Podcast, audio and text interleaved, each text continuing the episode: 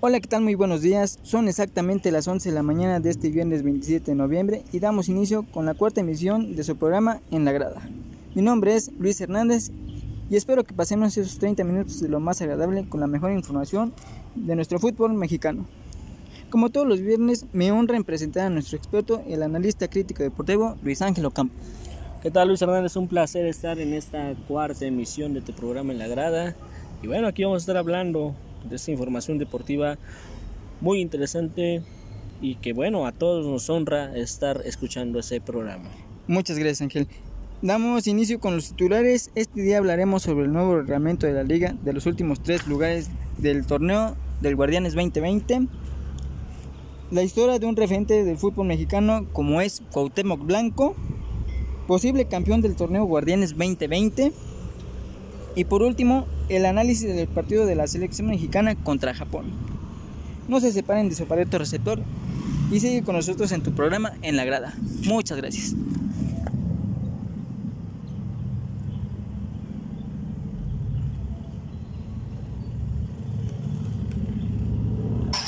Hola, amor, ¿qué crees? ¿Qué? ¿Por fin entiendo el fútbol? Mira, préstame el plato con tu sándwich. Este aguacate está fuera de lugar. Este queso es la tarjeta amarilla. Esta lechuga es Oye, oye, oye. ¿Y este jitomate? la tarjeta roja que te sacaré si no recoges todo el tiradero que dejaste en la cocina, querido. Con Bimbo, el fútbol sabe mejor. Aliméntate bien.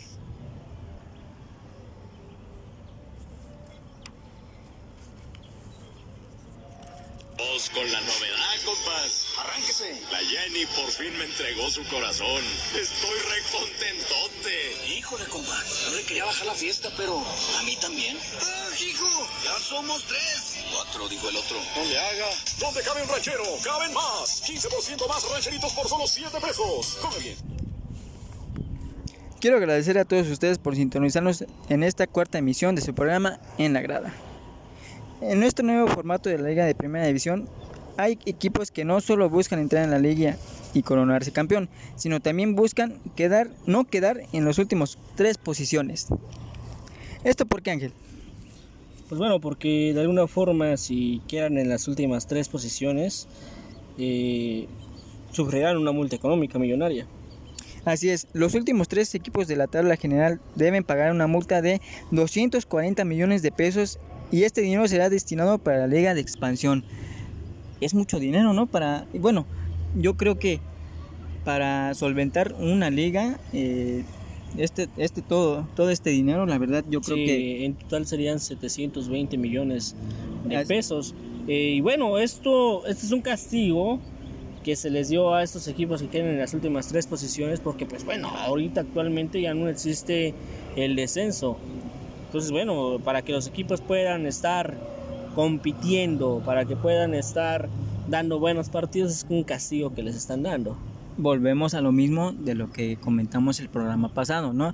De que todo esto es muy mediocre eh, y manchan al fútbol mexicano con, con porque solamente los jugadores buscan eh, o quedar entre los primeros cuatro, si no es así, entre el- del 5 al 12, o si no, no quedar entre los últimos tres porque tendrán esta multa. Y también los, los jefes o dueños de los equipos pues exi- exigen que pues que no lleguen a estos términos porque la verdad eh, pues sí estas cantidades de dinero la verdad mm, sí eh, sí sirve mucho mm, o lo poco o mucho que sirva para, para eh, la liga de expansión este pero yo creo que no porque por eso mismo ha habido muchas este de cómo se le puede decir? Exacto sí, este y también que no cumplen con los contratos de los jugadores Claro. este eh, me enteré de un caso de un jugador no voy a decir ni qué equipo ni el nombre del jugador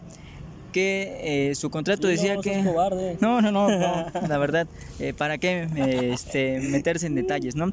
Eh, que su contrato decía que tenía que ganar 10 mil pesos a la quincena y solamente el equipo le podía pagar pues el 50% que son 5 mil pesos y pues bueno, este chico, este joven los demandó y pues dijeron, ¿sabes qué? Pues no hay dinero, si quieres estar en el equipo, estás, si no, pues, Bye. pues, exacto. Y, pero lo lamentable también es que no, no es de este país, sino era extranjero, este, esta persona era extranjero y ni para el boleto de, de regreso le dieron. Sí, la verdad de esto, este, por eso mismo digo que esta cantidad de dinero, o quién sabe a dónde se está yendo, que, que pues no les alcanza para los múltiples eh, equipos que hay en este, en este torneo. Sí, eh, la Liga de Expansión creo que tiene 18 equipos también en, en su formato.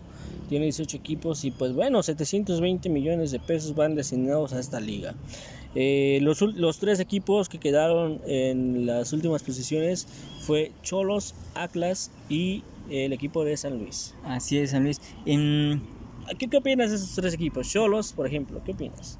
mira, yo, los, yo creo que mm, anteriormente ha dado buenos, buenos este, Torneos. resultados, buenos torneos. Fue campeón en el 2011. Este, el San Luis, sinceramente, por estar respaldados del Atlético de Madrid, yo esperaba más de ellos. Esperaba más de- del Atlético de Madrid, que estuvieran más, no sé, motivados, a lo mejor por así decirlo, de que, o sea, si mi jefe me ve y le gusto, me puede llevar a, a- a Europa, ¿no? Yo así lo veo. Y, y son este, jugadores que pues, no, no están dando eh, los resultados y no dan la talla para, para ese torneo. ¿Y del Atlas qué opinas? ¿Qué opinas? Del Atlas. Pues bueno, del Atlas, eh, como, como todos los torneos, la hemos visto que tiene altas y tiene, y tiene bajas. Y este, pues bueno, el Atlas mm, no se lo merecía, pero pues eh, desafortunadamente le, le, pues no, no hizo los puntos suficientes para pasar a, El equipo del Atlas lleva más de 50 años. En el 51 fue su único campeonato que ha tenido. Lleva 69 años sin ser campeón. Y para mí es un equipo referente de Jalisco y referente del fútbol mexicano. Del Atlas han salido grandes jugadores. Ahí está Rafa Márquez. Ahí está Omar, también. Omar Bravo. Ahí está Andrés Guardado. Está Osvaldo Sánchez. Ha tenido una muy buena cantera. Sin embargo, los resultados no se les han dado. En el año 99 estuvieron muy cerca de, salir campeones, pero el equipo del Toluca los derrotó en penales. Hubiera sido la fiesta en Jalisco si hubiera eh, sido campeón el equipo de Atlas. Sí, y eh, es un equipo que, mm, que comparten eh, no estadio, pero sí el estado contra Chivas de la Chivas. Guadalajara. Y tienen cantidad de, Seguidores. de seguidores, no tanto en, en, en ese estado, en Guadalajara, sino en, en lo largo de la República Mexicana. Sí. La verdad, eh, el Atlas, este, eh, mis respetos, porque con lo que comentamos del, del programa pasado, de que de Mazatlán que se los llevaron, felicitaciones sinceramente para los dueños de- del, del Atlas que en tantos años que no han sido, no han sido Campeones. mantienen al equipo, ¿no? Y, y deja de eso, que sea solamente de, de los patrones, sino de los seguidores, ¿no? Porque a lo mejor yo como eh, como alguien que paga un boleto exijo que pues que ganes, ¿no? Que Sí. seas campeón y pues bueno siguen eh, a, a pie de, del cañón, ¿no? Y, y no dejan al equipo. Claro, y de hecho la barra del equipo del Atlas se le llama La la, 50. Fiel, la 51. La 51. Y la Fiel, 51 porque ese fue el año de campeonato y Fiel porque realmente a los del Cruz Azul lloran por 23 años, ellos llevan 69 años. Y este equipo, realmente los aficionados, mis respetos. Y a mí el equipo del Atlas me gusta mucho y espero que realmente pronto puedan tener un campeonato. Yo voy a ser muy feliz cuando el equipo del Atlas sea campeón. Aún así le ganen al América, ¿eh? Sí, sí, no, la verdad, y vuelvo a lo mismo de que, pues, más que nada por los seguidores, ¿no? Que, Claro, sí. que este, que siguen este equipo y pues a, a buenas y malas, incluso hasta peores, eh, como en estos momentos, Sí. siguen al equipo, ¿no? Y, y no nada más son este seguidores que van de locales, sino también Sí, de que hacen el viaje, que gastan su dinero, se exponen en el viaje o en vuelos o lo que sea que hagan los, los seguidores. Y la verdad, este sí, igual me daría muchísimo gusto que el Atlas en, uno de estos años sea, sea campeón. Y ojalá, como tú le dijiste, ojalá y le gane al América. O al Pumas, ¿no? También, Bueno, cualquiera de los dos. Pero primero a la América y luego a mis Pumas. Dale, Está pues. bien. Y bueno, con esto vamos a unos comerciales. No se despaguen de su aparato receptor. Estamos con ustedes. Muchas gracias.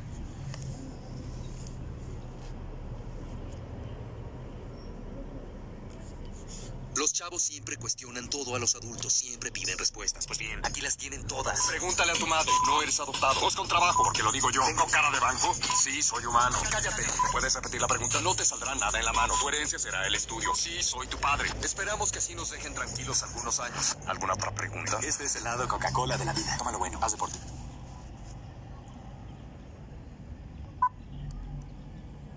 Me toca sobre, me toca sobre, me toca sobre, me toca sobre. Ay, todo me da vueltas cuando me toca sobre. Los sobres pedigrí le encantarán por sus ricos y nutritivos trocitos de carne cocidos en su jugo. Quiérelo como él a ti. ¡Otro! ¡Otro!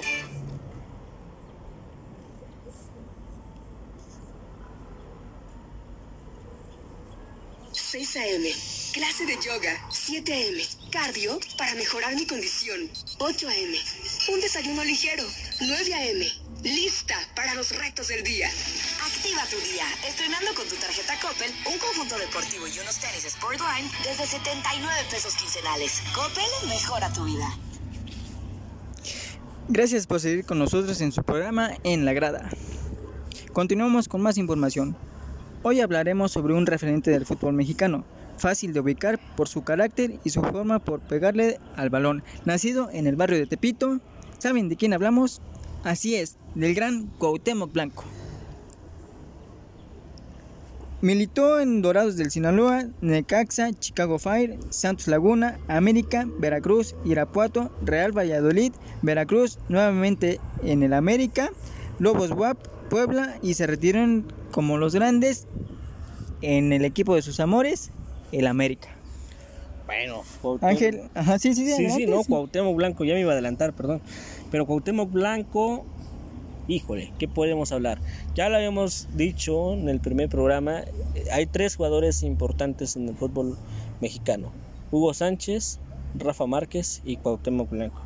Hace unos días escuchaban una entrevista que decía el Piojo Herrera que a pesar de que Hugo Sánchez y Rafa Márquez jugaron en Europa, dieron buenos torneos en Europa, Cuauhtémoc Blanco es el que más arraigado está en el corazón de la afición mexicana. Exactamente. Sí, y es un estandarte de mm, no solo del América, sino también de la selección De la selección mexicana. mexicana, sí. Este, a pesar, mira, a pesar de que solamente logró un campeonato con el América, y creo que en su carrera No tuvo más campeonatos. pues, este, sí, pero yo creo que en, en, en liga, yo creo que fue el, el único que tuvo en el 2005 junto con Guillermo Ochoa, que la verdad esa América del 2005, la verdad era muy, que- muy buen equipo. Estaba eh, Navia, estaba El Piojo este, López, el Piojo López, Clever el Gringo, Boas, eh, Gringo Castro, estaba el Kevin Rojas. Kevin Rojas. Pero sí, mira, Cuauhtémoc Blanco, a pesar de ser del América, te puedo asegurar que aficionados de Chivas, aficionados de Pumas, aficionados de Cruz Azul,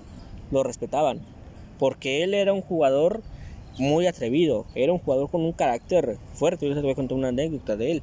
Era un jugador con mucha técnica, con mucho fútbol en los pies y que aparte él se podía parar en un estadio repleto donde le estuvieran, se la estuvieran mentando, donde le estuvieran diciendo jorobado, todo lo que sea, y él les jugaba con esa gallardía que él tenía y él manifestaba Sí, en el campo de juego. Yo, yo creo que le picaban la cresta Sí, y, a él le y gustaba. más y más lo motivaban para que este y, y era de los de los jugadores que ah me estás gritando de cosas te meto gol y voy y te festejo, festejo, enfrente sí, de, tu porra la verdad yo lo he visto en ocasiones me tocó verlo jugar a él sí en vivo tocó, este en Lobos WAP eh, este en Puebla la verdad este Cuauhtémoc Blanco y también era un, un gran jugador, no solamente por su forma de pegar al balón, sino por las variantes ¿no? que, que hacía, que venía descompuesto el balón y lo componía con, con el pecho o con la joroba, ¿no? Con la joroba, y, y la con las pompas, eh, ¿eh? sí, o sea, eh, eh, así mero. Este, y Claro. sí, o sea, de cualquier forma él acomodaba el balón y este, y pues no se diga de los penales, la verdad. Era un experto en tirar penales. Mira, te voy a contar. Allá por el año 2000, él estaba jugando el América la Copa Libertadores. Ellos tenían un partido muy importante contra el América de Cali. En este partido, a él le dijeron, ¿sabes que No vayas a Colombia porque te vamos a matar si vas allá. Así, había Pero, amenazas. ¿a- ¿hablando deportivamente o ya sí, una no, amenaza ya seria? amenaza seria. Ahí era una amenaza seria. Él llega a Colombia, el equipo, el, el camión del equipo del América, rodeado de policías, el hotel rodeado de policías para cuidar a Cuauhtémoc Blanco. ¿Sabes lo que hizo en el estadio? Les hizo tres goles a la América de Cali. Así. Pero- Una- mira, en el estadio, en la tribuna, había ataúdes, obviamente de cartón, Sí. y así, la gente gritándole, la gente mentándosela, metiéndose con él, con su persona. Él llegó, hizo tres goles a la América de Cali y el América los descalificó. Y yo creo que eso Así era el carácter. de los policías de andar cuidando el hotel o, o, o, este el camión, yo creo que es entre comillas, ¿no? Porque pues América de Cali tiene buenos seguidores en Colombia y pues donde jugaron fue fue en, este en Cali, ¿no? Este pues yo creo que eso de cuidarlo fue entre comillas, ¿no? Porque eh, un ejemplo eh, claro se puede ver eh, en con el bufón. No, eh, ¿quién? El Bofo este, Bautista contra este Boca Juniors Sí. en, en la, la Libertadores. la Libertadores, sí, donde según los escoltas, los eh, policías lo estaban escoltando y dejaban que pasara la gente, o sea, Claro. imagínate, antes y ojalá y, qué bueno que no pasó nada a Cuauhtémoc Blanco porque si no se hubiera perdido de una gran este Sí, sí. de una gran figura y digo, actualmente es gobernador, yo creo que le ha ido más le ha ido mejor, mejor técnico. Sí, Pero bueno, mira, Cuauhtémoc Blanco participó, te voy a contar un poquito más cerca de él, en el 98, en el Mundial eh, de Francia, 98. Ahí hizo un gol que va a quedar marcado como uno de los mejores goles en los mundiales de la selección mexicana. Van en un centro y él remata como si fuera una chilena, pero como una media tijera, pero rarísimo, porque en vez de pegarle con la derecha, le pega con Con la zurda Con la y izquierda. cae el gol. Esto fue ante Holanda. En el Mundial de, de, de Corea-Japón también les hace un gol a los ecuatorianos de penal. Y en el 2006 les hace un gol a los... No, 2010, perdón. 2006 no participó por esos conflictos que Ujú. él tenía con la Volpe. Pero en el 2010 le hace un buen gol al equipo de Francia también de penal. O sea, tenía un carácter para, para, para hacer estos goles, para pararse en un estadio, en un mundial y para poder demostrar que Cuauhtémoc Blanco realmente ha sido de los pocos jugadores que hacen valer la camiseta número 10 de la selección mexicana. No, y, y de la América, ¿no? La Y como lo América. dije, es un estandarte de la América como de la selección. Y también, como lo dije en, en su introducción, su muy ca- caracterizado por su por su carácter este y sus peleas, ¿no? Claro, ya también este esa pelea de del sus 2005, si no mal recuerdo, Allá 2005 en- contra Sao Caetano. Sao Caetano, o sea, es- Sao Caetano estaban jugando también a Libertadores, lo provocan. y Hay fue una equivocación de gra- Cuauhtémoc. gracias a él se inició esa esa una bronca. pelea realmente grande, ¿eh? donde aficionados de la América bajaron al estadio a golpear a jugadores del Sao Caetano. Eh, bueno, también allá por el 2001 tiene una pelea, no, un poquito antes, como por el 99, tiene una pelea contra las Chivas, donde hay un video donde él se ve que suelta un golpe a un jugador de las Chivas al terminar el partido. Tiene esta pelea con el comentarista de ESPN, Faitelson también, donde él le pega allá en Veracruz. O sea, fue un jugador también de conflictos, un jugador que también, vamos a hablar, que, que tenía carácter, pero de, de, de repente no lo sabía adecuar. Mira, hay otra historia que también se piensa mucho acerca de él. ¿Qué hubiera pasado si no lo hubiera lesionado aquel Trinitario en el 2001? Sí, exacto. En Claro que aquellos tiempos, Cuauhtémoc ya iba, o había, estaba ya en, en España. Él jugó en el Valladolid. Le hizo un buen gol a Iker Casillas de tiro libre, jugando en Real Madrid contra Valladolid. Y mira, si no lo hubiera lesionado aquel Trinitario en las eliminatorias, para mí Cuauhtémoc Blanco hubiera dado muy buenos torneos en Europa.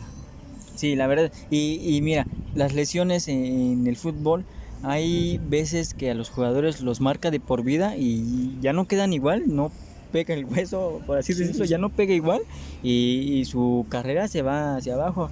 Este, pues Cuauhtémoc Blanco tuvo la fortuna de, de salir no ileso, pero sí muy bien de su de su De aquella de lesión, su, sí. de su fractura y este pues bueno con toda la magia por así decirlo también y está bien dicho la magia de Cuauhtémoc Blanco por lo que dije de, eh, de, de cualquier forma que, que venía el balón él acomodaba y pum le pegaba Claro, y era gol mira. seguro Sí, mira, y aparte en la MLS y en Estados Unidos él está catalogado como el mejor jugador que ha llegado a ese torneo. Él jugó allá en el Chicago Fire y bueno, hizo muy buenas jugadas. Allá también demostró muchísimo. Vamos a hablar de otra jugada característica de él, la Cuauhtemiña. la Cuauhtémoc Allá la hizo Muy famosa. veces. La hizo en un mundial en el 2002, la hizo en un- no, en el 98, perdón, ahí fue donde nació esa famosa jugada de la Cuauhtemiña que él la creó, por eso se le llama como se le llama. Y bueno, te decía, en la MLS él está catalogado como el mejor jugador que ha llegado a esa liga, a pesar de que han llegado jugadores de talla internacional como lo fue David Villa, como lo fue Thierry Henry, como lo fue David Beckham. Él actualmente sigue siendo el mejor jugador de la liga MLS de Estados Unidos. Sí, eh, también eh, eso de irse al extranjero y a Estados Unidos este, y estar jugando con un idioma también que, que no lo practicas, más bien que no lo parlas, este, pues a decir como que muy complicado en la comunicación, ¿no? Porque eh, eh, actualmente el fútbol es de inteligencia, de comunicación, ¿no? Este, pues sí, de, o céntrala o cosas así, eh, Claro. por ejemplo, pásanla o bótate o, o cosas así por el estilo. Este, yo supongo que fue, yo creo que fue un poco difícil, pero lo supo eh, llevar y gracias a su talento, pues, eh, pues le fue muy bien en, en- Claro, en Estados y fíjate, Unidos. su retiro fue un partido en el Estadio Azteca contra el Morelia, un partido donde él iba a hacer un golazo. Así te lo digo. A pesar de que ya tenía sus años, él iba, se lleva el balón, la pica y nada más porque el portero le alcanza a raspar, Sí, sí, pega sí. en el poste. Sí, recuerdo. La verdad, si hubiera hecho ese gol, no, el Estadio Azteca Sí, se vuelve loco, se cae. Se cae, se cae. Y el, eh, la gente aún así lo ovacionó, lo aplaudió, es un jugador muy querido eh, para los americanistas. En lo personal, para mí es uno de los jugadores más representativos y que más representan a este americanismo. El americanismo lo que tiene es que son, los americanistas somos eh, así, como él lo era, ¿no? Sí, prendidos, Eh, sí, sí, sí, sí. prendidos, dicharacheros, eh, De barrio. competidores eh, y buenos para Oye, todo, antes de terminar este bloque, triunfadores. ¿crees que hubiera dado un poquito más Cuauhtémoc Blanco, que tenía más capacidad para seguir, no sé, unos dos, tres torneos más? Digo, porque la exigencia de un futbolista es, es enorme y por algo, pues, este, eh, optan por el retiro, ¿no? Pero yo creo que sí, a mi parecer, Cuauhtémoc Blanco tenía un poquito más que dar para, para el fútbol mexicano. Pues mira, para mi parecer, bueno, me voy a retrasar un poquito más a la pregunta. Si a él no lo hubieran lesionado en el trinitario, él hubiera dado un buen torneo en Europa. Muy buenos torneos en Europa. Ahora bien, Cuauhtémoc Blanco ya no tenía la misma capacidad física que tienen ahora los jóvenes. Sí, ahora sí. el fútbol es muy físico. Pero Cuauhtémoc Blanco tiene, te lo digo actualmente para mí, yo creo que sigue teniendo esa inteligencia y esa técnica para demostrarle a estos jovencitos que ahorita andan ahí jugando fútbol que no solamente es de correr y ver quién es más fuerte, es de tener técnica, inteligencia y saber dónde poner el balón. Y esto Cuauhtémoc Blanco pudo haber enseñado a muchos jóvenes más. Y aún así que están en la selección mexicana. ¿eh? Así es. Y bueno, amigos, eh, en este momento vamos a un corte comercial. Enseguida estamos con ustedes. Muchas gracias.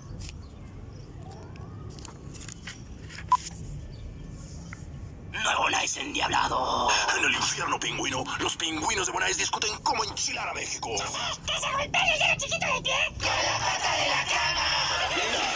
Para enchilar a México de verdad se necesita chile. El nuevo Bonais doble, endiablado. Con dos sabores, a tamarindo de un lado, a chamoy rete picante del otro y un sobrecito gratis con más chamoy. Como los mexicanísimos raspados diablitos. Bonais endiablado con dos sabores. Sabor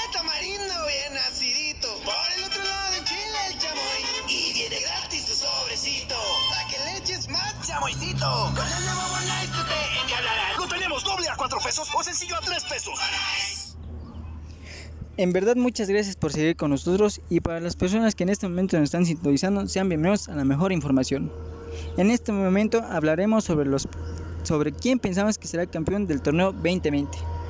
Bien sabemos que más de cuatro equipos que son León, Pumas, Cruz Azul y América buscan, buscan coronarse como campeón del torneo.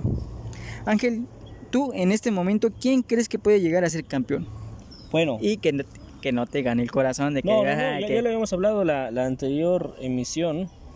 Para mí, León. Para mí, León es el equipo que mejor está jugando fútbol y es un serio candidato al campeonato. Pero mira, ¿eh? Aguas con esos equipos que entran al repechaje. Estuve escuchando historias de jugadores. El último equipo campeón en repechaje fue el 2006, las Chivas, que le ganan al Toluca. Entraron en el repechaje. ¿Y sabes qué dicen? Nosotros entramos sin ninguna preocupación porque no tenemos nada que perder. Y jugamos libres. Exacto. Aguas con esos equipos que vienen de repechaje porque van a entrar sin preocupación alguna. ¿eh? Y más si son de esos equipos que entran en- del 9, eh, 10, 11, 12. Esos equipos si entran al repechaje van a estar libres y van a jugar con una emoción eh, extra. Entonces, para mí que León, pero cuidado con esos equipos. Sí, exacto. Eh, bueno, del León, Ángel, este. El, Chapito Montes, que hace algunos años tuvo una fractura, igual tienen, eh, sigue con el mismo nivel.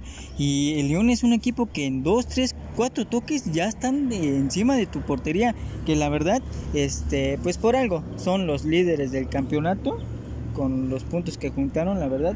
Y, y sinceramente, pues yo creo que mm, el León, yo digo que va a ser favorito. No, no aseguro que va a ser campeón, va a ser uno de los favoritos. Tal vez si te está ganando el corazón, ¿eh? Pero bueno, vamos a ver. Pumas lleva también sus años, lleva ya nueve años sin ser campeón. El equipo del América es un equipo competidor que donde sea que se para siempre quiere ganar.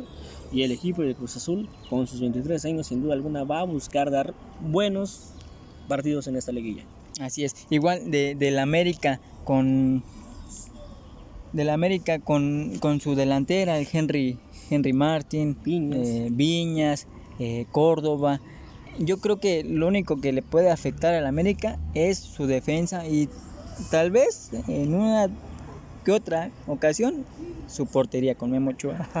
Aquí ya hay un... un- un- ya hablaremos después en un debate quién es mejor, si Talavera o Ochoa, pero aquí vi cizaña en contra de ¿Qué te parece en el siguiente, en el siguiente, la siguiente semana? Vale, vale, me parece Perfecto. Bueno, vamos rápidamente a un corte comercial, pues se nos está acabando el tiempo.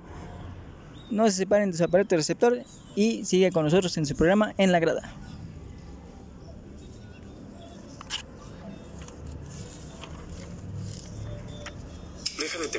Solo una entrevista. El currículum está bien. ¿Por qué le hiciste caso a tu mamá? Estamos a 40 grados y eres el único con traje. Ah, me deshidrato. Bueno, por lo menos van a pensar que el sudor en la camisa es de calor y no de nervios.